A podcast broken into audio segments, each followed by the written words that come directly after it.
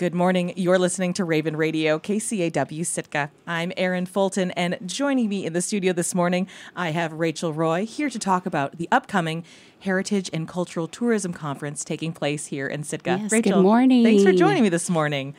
So the this Heritage and Cultural Tourism Conference has been something that's been happening for a number of years now. Uh, what is this conference? Why has it continued to Sure. happen?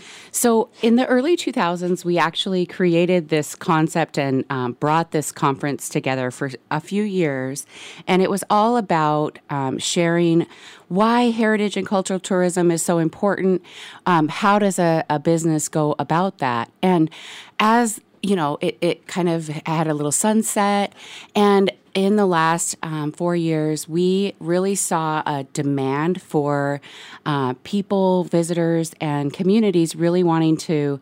First, the visitor wants to learn about the local culture, and the community wants to figure out how do you do that?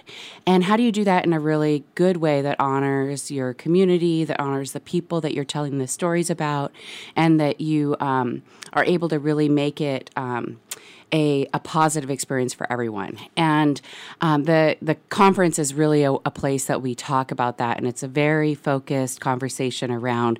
Um, you know what are the best practices what are some examples of other people that are, are um, doing cultural tourism in a really good way um, and then you know uh, bringing in conversations about um, you know national um, national you know what people what trends are happening what mm-hmm. people are looking for. And so it's really this like place where you could be really experienced in cultural tourism and trying to expand your network or you could be someone that's just barely starting to talk about it So who is the who is this geared towards? Is this for like tour operators or or people uh, with small, like small businesses or small companies? Who, who Mm-hmm. Yeah. would benefit from this? so it's really um, multifaceted. The um, the yes, the small operator that's wanting to bring in culture into their operation is is absolutely benefits.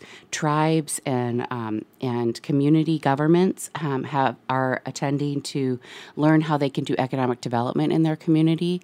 Um, the uh, Forest Service and um, uh, government agencies are attending so that they can understand how do they change what their practices are so that they can be at the table and um, also bring in uh, culture in a really good way and build relationships. And so we have those conversations about you know inter- in, intellectual property rights and about um, how you know even just how do you get started with that conversation with the local um, indigenous people or how do you change what's been really kind of commercialized into something that's very uh, honoring and true for those people awesome, and it's it's this has been. Uh, this is going to be a, a three day conference, and you were mentioning right before we went on air that this is not only local and, and regional folks that you have coming in to to share their knowledge and their experience, but you have people nationwide with this experience coming in.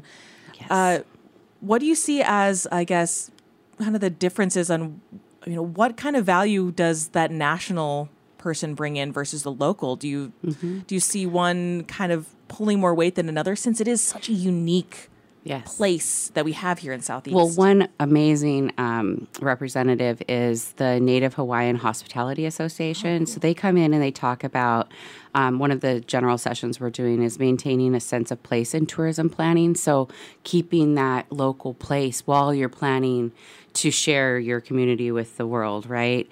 Um, also, I think the um, the you know, workforce development and labor information, looking at nationwide um, uh, cultural tourism travel trends, and and um, so we have a speaker that comes in and talks about. Um, also, like what the permitting processes look like. How do you um, how do you work with uh, even Alaska Airlines? You know, and so we have speakers also from the cruise industry, but then also this year we have a keynote from um, of talking about Indigenous tourism from the Indigenous tourism of Canada. And so, how has Canada done this? And you know, they've they've really, I think, uh, uh, uh, kind of harnessed their First Nations from the beginning, right? Mm-hmm. So I think it's it's a really cool story for us to look and to to learn about what other folks are doing.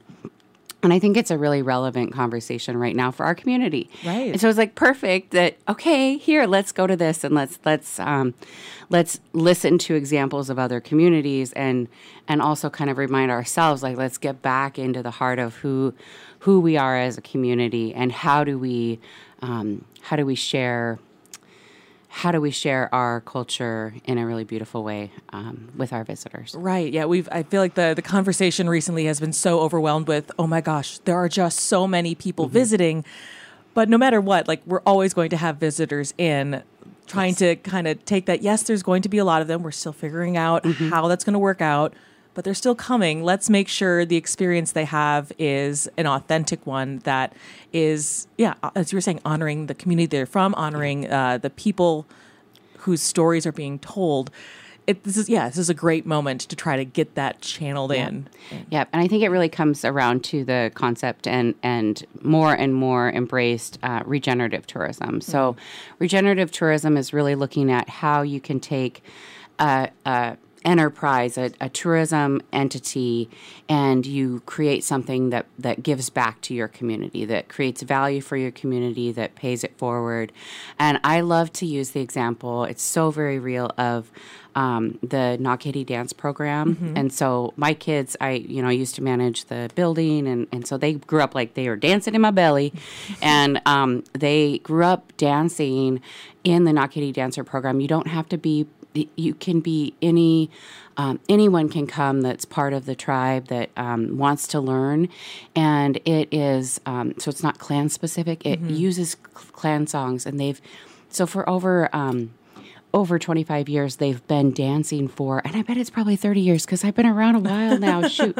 But um, they've been dancing for visitors. So they have a program there's a building that's beautiful that they get to use to, to share that. But what it does for the kids is they're learning the songs and dances of their clans. They're learning how to um, present themselves and how to speak to an adult. Yeah. when an adult asks how you know what what their robe is made of or what the story is of the of their clan sim- symbol they also learn job skills. They learn how to uh, go to work on time, how to come dressed ready, how to uh, make sure you have your uniform, mm-hmm. how to turn in a timesheet. And so, my nine year old son, a couple summers ago, he came in and worked every day. And he knew when his show was, what time he had to be there. He worked, lined up rides with his grandpa. And he came home with paychecks that he was able to buy, you know, school clothes and have a little fun in the summer. And that is regenerative tourism. That is taking, it's not just that paycheck, mm-hmm. but it's mm-hmm. also he learned the songs and the dances and he can proudly um, share his culture while he's, you know, in culture class after school. Um, but it gives him like a lot of experience. And right. so that is a beautiful example. I think the trails are another really great example of that. Um, you know, the the money that can build a trail can come from tourism industry and then the community can enjoy it the rest of the year. And so those kinds of thoughts like as we're developing as we're looking at things how do we take how do we take something that is a need in our community tie it into the industry and then it's good for everyone? Right.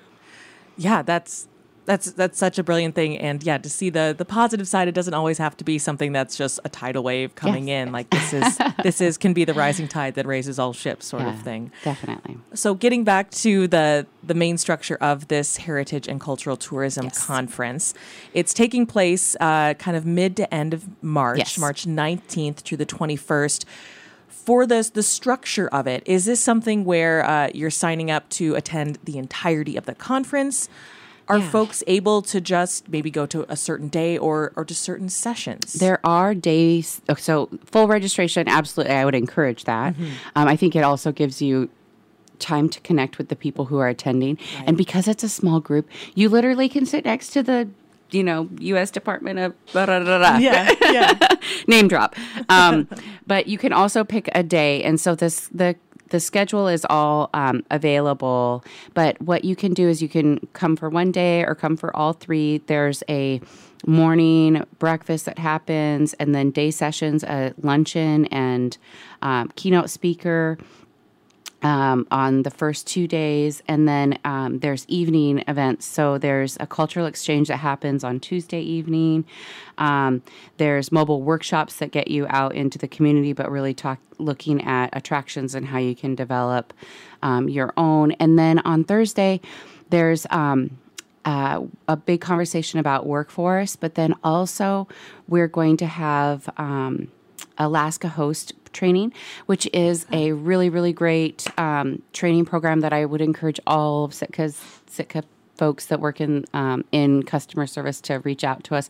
We can connect you with a trainer, but we have Alaska Host Training, and it's a, a state. Um, a state program that gives you certif- certification and everything, and that is um, going to be offered. But we're also going to have like your other option is how to write a winning grant proposal, mm. which I think any um, or a, a winning proposal. So like how how do you structure yourself to write it? And it's a big it's a big block of time, so you're going to probably come out with some really hands-on tools.